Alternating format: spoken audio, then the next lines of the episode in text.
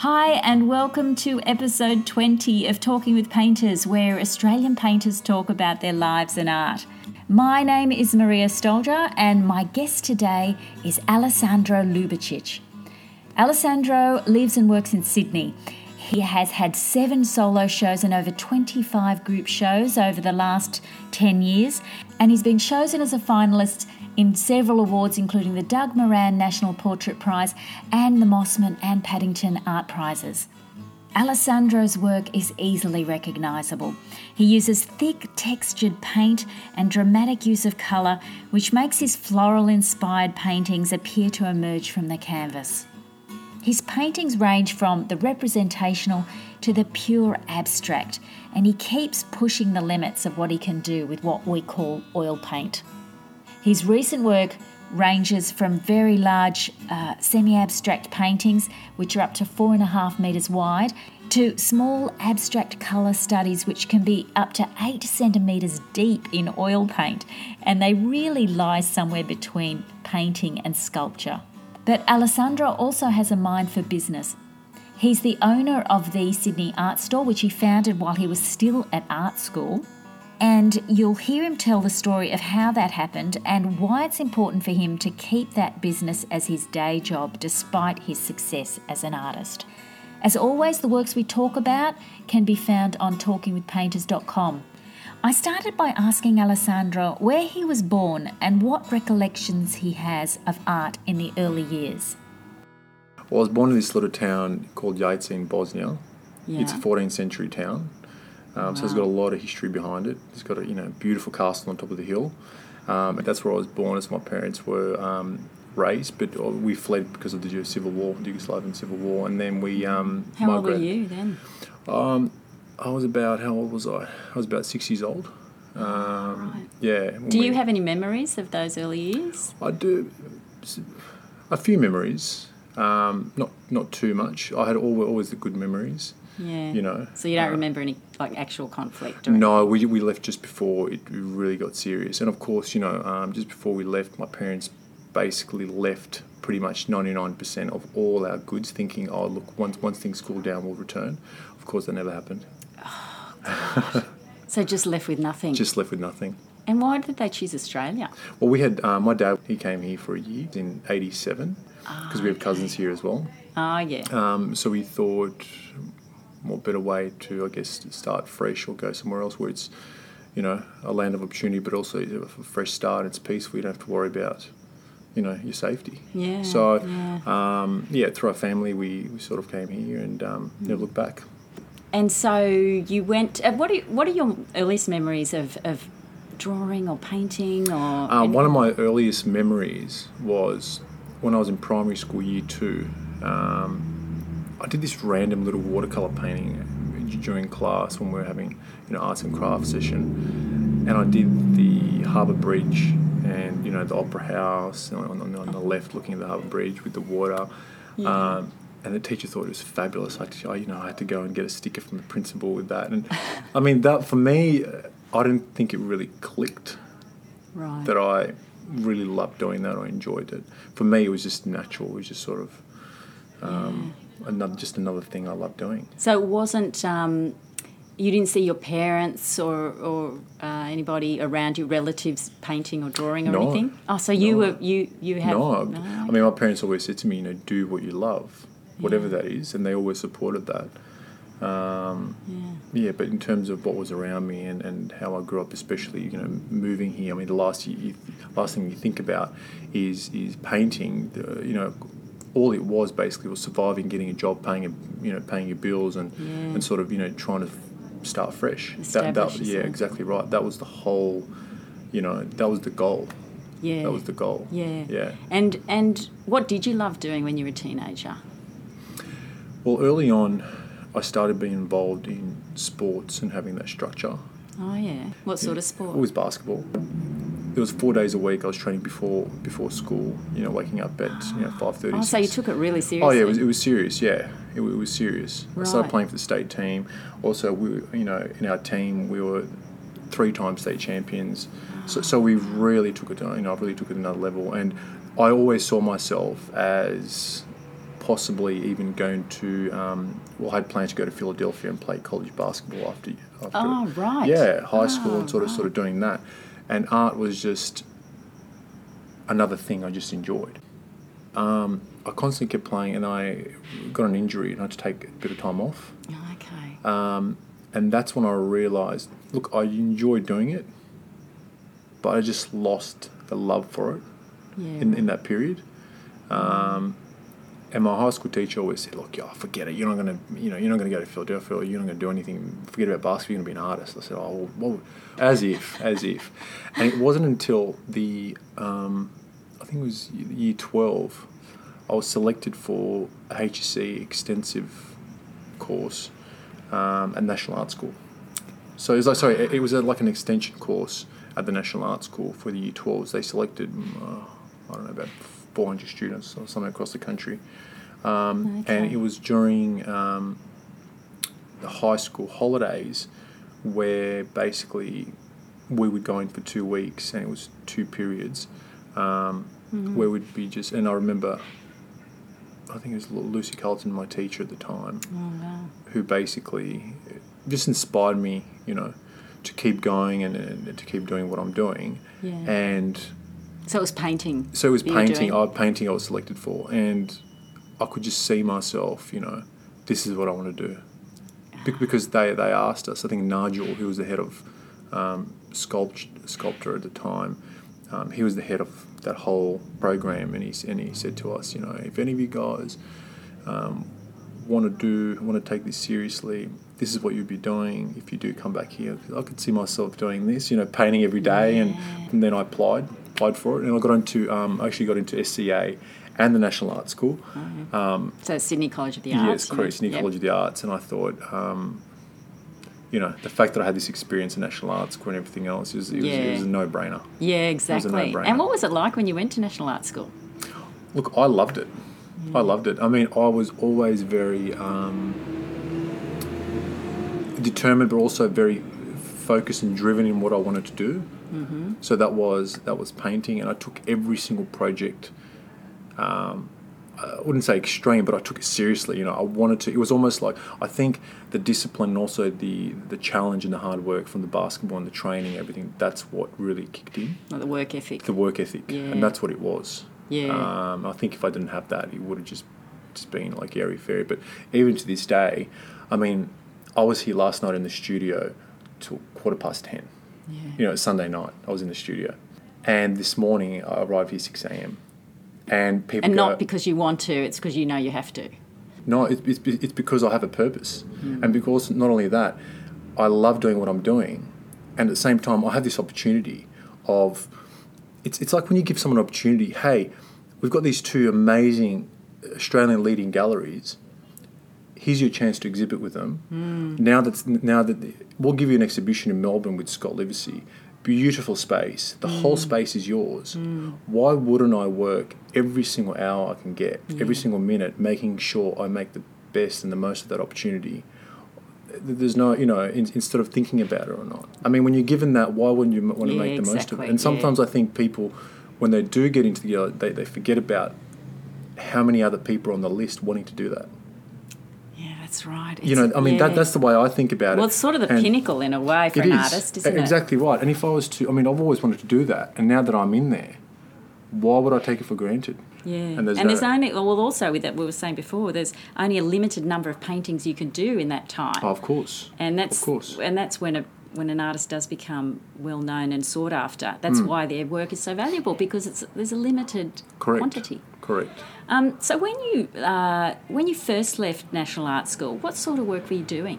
So basically I applied for honours, and 2 weeks before my honours I thought, do I really want to be writing a bloody thesis, and painting? I'm so driven, and I know what I want to do, which was to paint. Yeah. It took me about 7 years to figure out what to paint and how to paint, because I had to forget everything I learned and sort of find myself again. Okay. In what way? What do you mean? Well, at art school, when you go, you learn a lot of techniques. You learn a lot about, the meaning behind the work. And it's almost like they break you down Mm-hmm. So you can sort of embrace all these different ideas and what the art world has to offer, and then you have to sort of jigsaw puzzle it together and find who you are as a painter. Okay. You know, and I tried a lot of things. I tried this almost like super realism, and I tried working with resins, and I tried, you know, almost like sculpture / paintings, which what I did at the end of the year, mm-hmm. The grad show. But it wasn't until, you know, 6 years after I left, I'm like, well, hang on a second. I love to paint, and I love colour, and I love to use a lot of paint. Mm. What am I doing? Mm. Why am I not doing that? Yeah. And it was when I stopped caring about me pretending to be someone else or what I learned and wanting to be accepted by certain galleries is the day my work really... started getting noticed, and also when I banned everyone from my studio until the work was done. Because they were putting their input into it? Well, for example, one thing I had, obviously because I have the store, I guess, downstairs and the studio upstairs, you know, I have a lot of well-known established artists and full-time artists. So they'll always ask me, oh, how's your show going? Or how's your painting going? I'm like, well, come and have a look. You know, this is what I'm doing at the moment. And then they'll come up and they'll have a look at the work, and they go, you know, I love that, but I don't love this. Maybe you can try this, or maybe you can add that. And that wasn't wrong and that wasn't right, because that was their vision as an artist. Yeah. But it wasn't mine. But what happened, because as artists we're like sponges, we absorb things, and so of course what I did, the particular artist or whoever suggested something, I would go in and sort of try to put that in my work, mm-hmm. and before you know it, I've just ruined the whole show. Yeah, right. Yeah. And then I'd just be like, well, this is, what the hell am I doing? Yeah, and then it's not your thing anymore. No, it's not my thing. It's not who I want it. Because one thing I've noticed and one thing I've realised is that when your painting is up on the gallery wall, it has your name on it, no one else's. Yeah. If you're happy with it, that's all that counts. Yeah, exactly. That's all that counts. So what was it that... so there's not a particular incident or influence that made you come to this, to your current sort of work, which maybe we should talk about that, actually. Well, I had this exhibition at... one of my first exhibition at Willara Times Art Gallery up at Queen Street. It was almost like this, I guess, bright colours, but the work was... almost like super realism with a bit of spray paint. You know, I try to do a bit... And you can see within the work I was quite confused in what I wanted to do. Mm-hmm. I mean, in terms of the sales, the show was pretty much sold out. But I didn't enjoy doing the paintings. Right. And looking at them at the exhibition, which I had an amazing turnout, you know, everyone came, but I was not 100% comfortable with where the work was going and who... almost like it didn't represent who I was. Okay.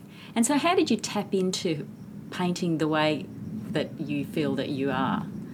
I just thought, look, I'm just going to do what I want to do, and I don't really care. And I took this and I took a risk in just using X amount of paint, which is a lot of paint. Mm. And I thought, look, I really enjoy doing this. Mm. Actually, I want to ask you about that. Yeah.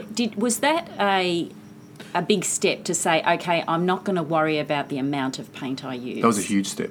Yeah. That was a massive step, because all of a sudden, from thinking about how much I'm spending on a show to actually thinking about, well, am I creating what represents me?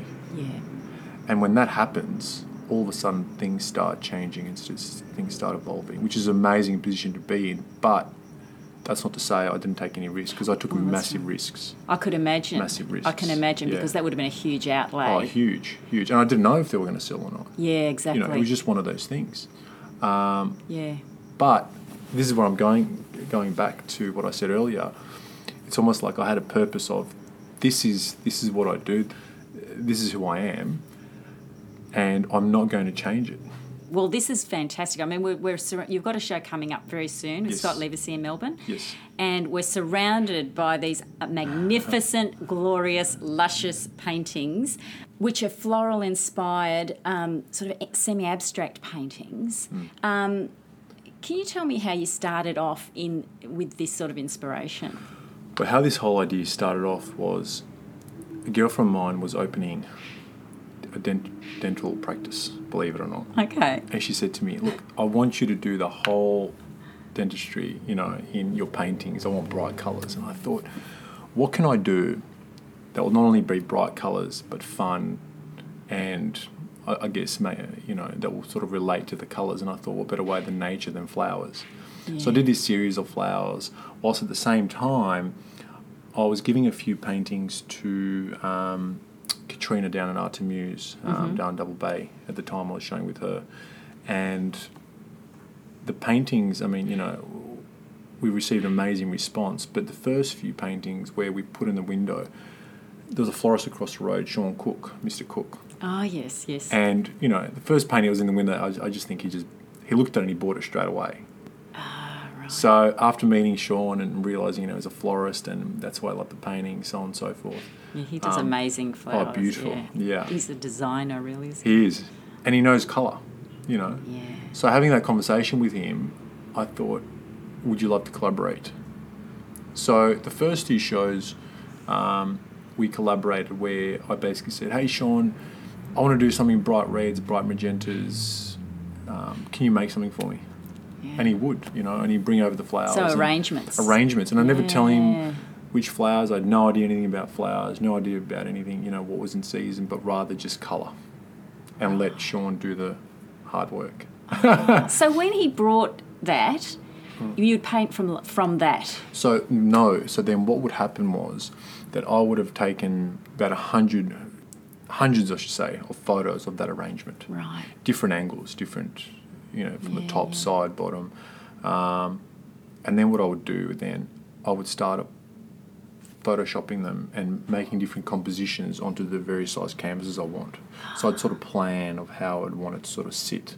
Yeah. So that's where the idea, that's how it started. Oh, so you had the composition already sorted out. So you spent a lot of time on that part of it? Of course. See, the way I'm painting, the painting needs to be executed within 2 to 3 sittings. In terms of also the amount of paint, because you can't keep scraping paint, because otherwise each painting will cost you over $10,000 worth of paint. Yep. So, actually, I probably should just mention, I don't think we've mentioned this, it is a very thick textured paint impasto technique that you use. Correct. And I use pure oil straight out of the can, as you saw, so I don't put anything with it. Yeah. The reason being it keeps the vibrancy of the paint when I do that, and keeps the purity of the paint, which I love. Yep. So my paintings are first, the composition's already sort of thought of, and then I start tackling it, start painting it, and that's when it sort of slowly starts changing and evolving to something different. So different from the initial composition, you mean? Well, no. The reason why I think my paintings are successful is because there's structure behind them. There's a base which I've thought of. Then over the top, as long as I remain within that structure, I can change the colour, I can change the flower of the shape of the flower, I can change everything. But as long as it's in that, it still works. And I think that's why the abstract paintings, even though they're abstract but they're successful, is because there's a structure behind them. So we were talking earlier about how you can come back and work back into it days later. Correct. Is that so? How long could you leave it before you could, you know, I mean... I don't leave it too long. Generally, I would not leave a painting unless it's finished. So I would constantly work on it until I finish it, so I know I'm moving. At the moment, I have 2 or 3 paintings which aren't finished, which I have to go back into them.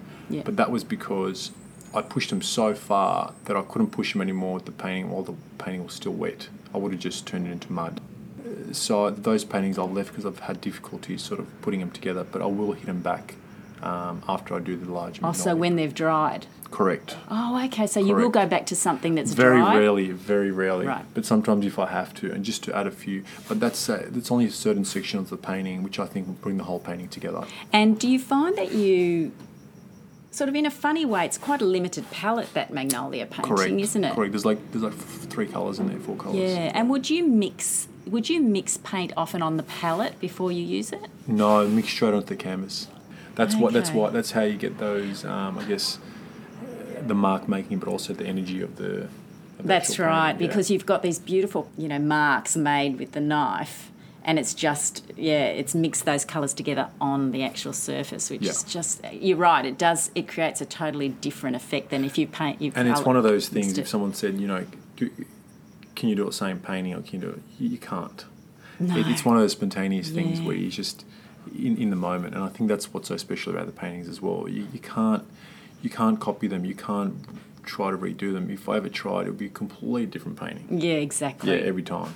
Do you get commissions much? Do you do any commission work? I don't take commissions, but what I do, I don't take commissions in a sense of when someone comes up and say, hey, we want to do this. And the only way I'd take commissions is if the gallery says, look, it's a collector that already has one or two of your paintings, they will have this beautiful space, can we do something? And generally, in the past, they've given me the size, and they've said, previously, we love this painting of yours.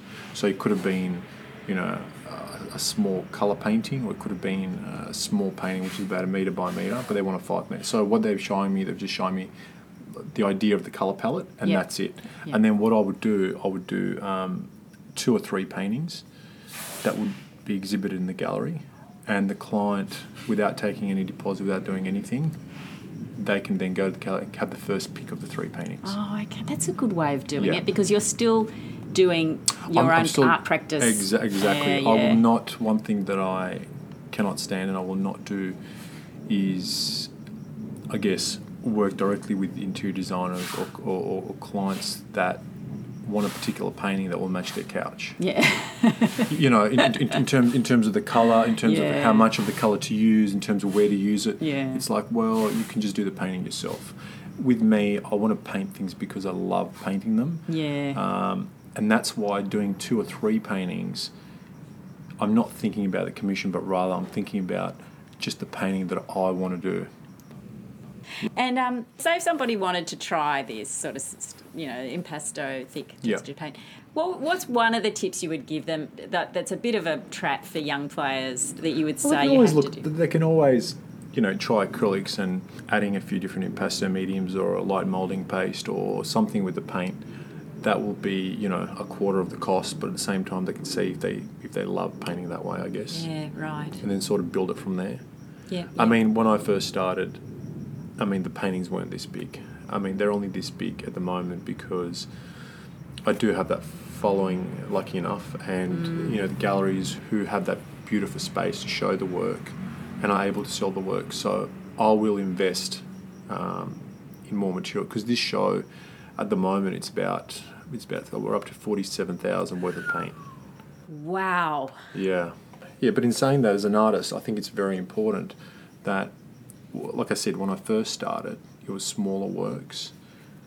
I just used linen and sort of build my way up, because I feel like if collectors or people who love your work are going to part with money for your work, you want to be able to say, you know what, I gave you the best possible material and painting, and I gave myself as I could. Yeah, definitely. Yeah.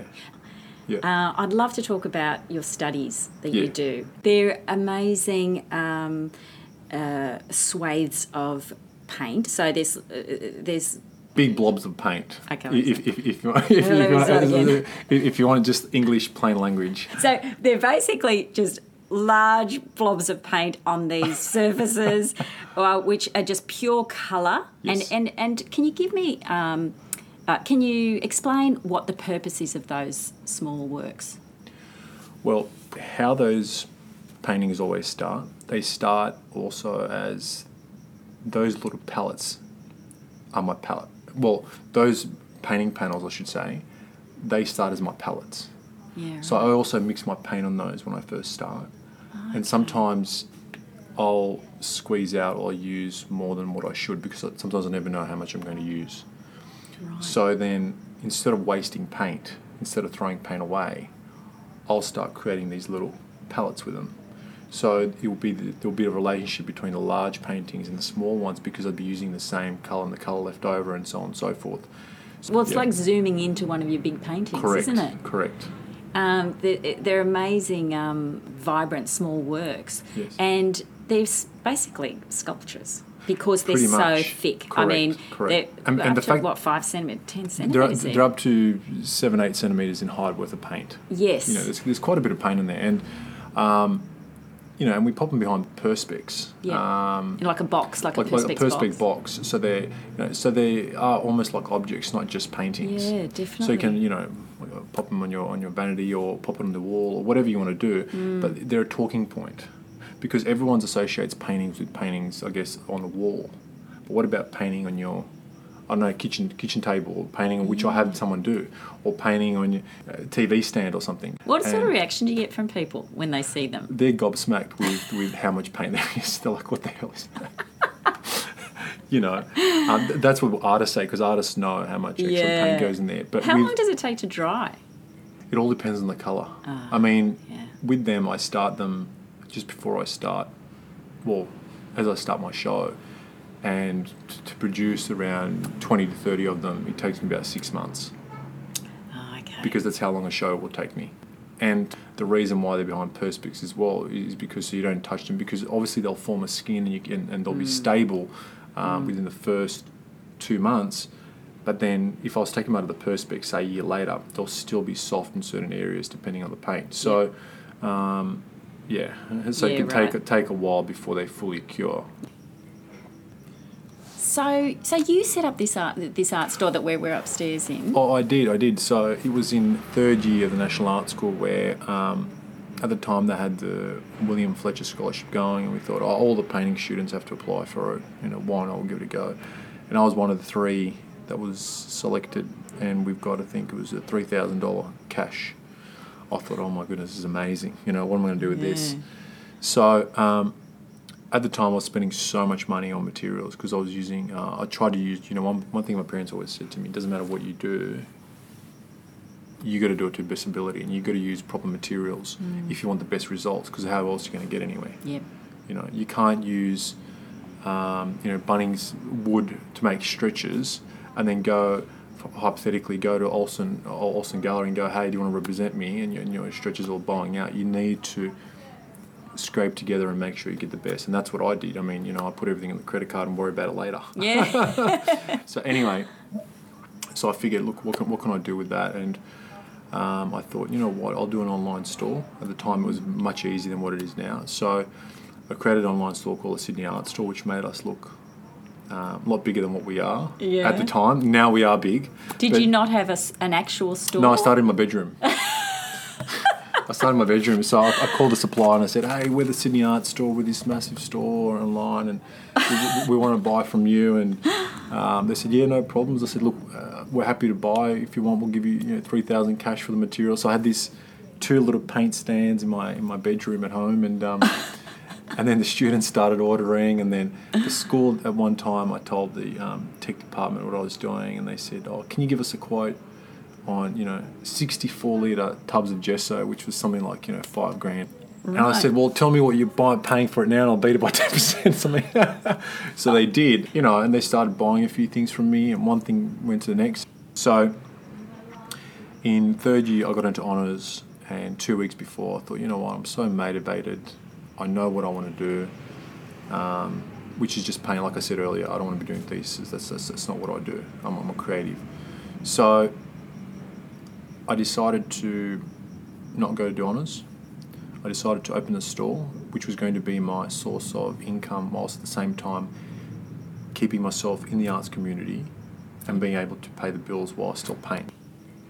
You know, I do it because I love it. It was never an intention to make money at the moment I've got so much stock that I've purchased. I mean, I could open another 3 stores, but I'm not interested because what I want to do, I want to be able to, be here, paint and not being worried about my bills. Yeah. That was the whole idea. So I had a purpose, I had a meaning behind what I wanted to do. Definitely. So I think with every artist, if they have a purpose in what they're trying to achieve, how could you really go wrong? And you get energy from that too, exactly, don't you? Right. Exactly right. You've got a goal. Yeah, exactly right. Yeah. And that's the thing with, I work 6 days a week, 9 till 6, and Saturdays 10 to 5. And I manage to do 2 shows every year because I paint after work. So you mean you work in the store those hours? Correct. So you actually paint outside of those hours? Correct.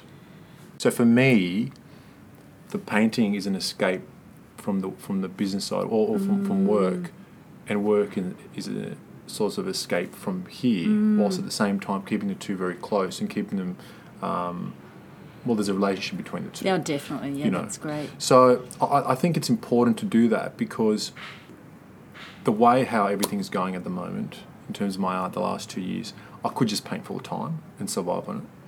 But I feel like then there will be this burden and there will be this pressure of I need to sell because, I guess the money's running out, or I just spent another $50,000 on paint. Is my next show going to sell or not? Whereas this way, the fact that I have a day job and I still work my ass off, as to say, I do it because I love it. And for me, when the galleries do sell those paintings, for me it's a bonus. So with that, what I would do, I would invest in better quality material. Like, for example, with this show, I've got the dye bond and the cedar at the back, where I've never done that before because, it was so expensive. Yeah. So that's what does the dye bond do? It gives it a stronger surface. So dye bond is basically an aluminium piece of, it's an aluminium sheet. Yeah. That would go. A lot of framers use it, and archival gallery, and also museums use it for framing or backing work, because it's doesn't absorb moisture and it's acid free and all that sort of stuff. Oh, okay. Yeah. So I'd use that so that canvas doesn't flap, whilst at the same time I can put my works flat, and I can also hit them as hard as I want in terms of with my palette knife, and I'm not worried about ripping the canvas, I'm not worried about hitting the brace at the back of the canvas, I'm not worried about, it's always flat. Yep. Yeah. Whereas before I had issues, even though I'd used beautiful stretches, if the work was over, 1.50 to 2 meters, doesn't matter how tight the canvas was, every time I'd hit certain parts of the canvas, I'd be hitting the brace. Anyone used linen before realised that linen breathes during certain temperatures. So one day it'll be tight, the second day it'll be loose, and so on. So whereas this way, it always remains the same because there's a support behind it. Yeah, right. I also often ask my guests about their partners when they sort of work in a creative field as well. And and your partner, your fiancée is Monica Radulovic, and she's a model, and she was in fact Miss Universe Australia in 2015.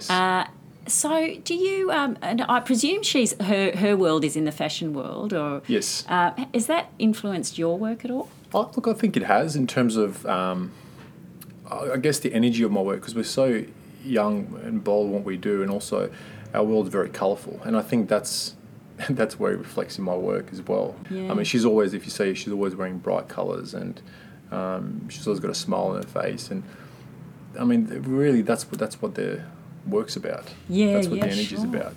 And I suppose also you must see a lot of fashion, or you must be exposed to a lot of design and fashion. Oh, without a doubt. Yeah, I'm exposed to a lot of creatives as well, in a different field. But one thing I realise as well, one thing I've learned, which I believe every artist should learn, is the fact that, the world's very small because of social media. That's and right. There's no reason why any artist can't have a gallery at four corners of the globe, because, now it's so easy for people to see your work and through Instagram, for example. Also, another thing I realise is that you can be the best painter in the world, but if you're stuck in the studio and if you've got this secret about your work, you can't sell it. I always tell people you can't sell a secret. It needs to be out there. And that's what, from Monica's industry, that's what I've learned, that collaborations and also supporting each other and working with different companies, working with different artists and helping each other out on a social media platform, everyone wins. Yeah, exactly. Well, you've got a show. I wanted to talk about your upcoming show. So you've got one coming up soon at Scott Liversy Galleries in Melbourne. Yes. Whilst also in Sydney Contemporary. And Sydney Contemporary. Correct. So you are going to be busy this year. I'm very busy. So look, as soon as the show's cleared out, which is the works have been picked up for hanging on the 14th of April down in Melbourne, basically I'll clear my studio and put new canvases up. Alessandro, thank you so much for this interview. I've never seen this amount of paint in a studio before, and I find your paintings both technically amazing and beautiful, and I can see why they're so sought after. Thank you. And all the best for your shows this year. Appreciate it. hope you enjoyed my conversation with Alessandro. You can go to the website Talking with the Painters to see examples of his work, and there's also links there to things and people we talked about in the show. You can also go to the Talking with Painters YouTube channel to see a video I made of Alessandro in his studio, where he also shows the dye bond backing of his linen works that he talked about in the interview, and he shares other interesting insights into his process. So just go to YouTube and search Talking with Painters, and you'll find that clip as well as some other short clips of some of my previous guests as well. You can also follow this podcast on Instagram, Facebook and Twitter, and you can subscribe to the show via your podcast app, or else you can find a subscribe button under the play button on the website. Thanks for listening, and hope you can join me for the next episode of Talking with Painters.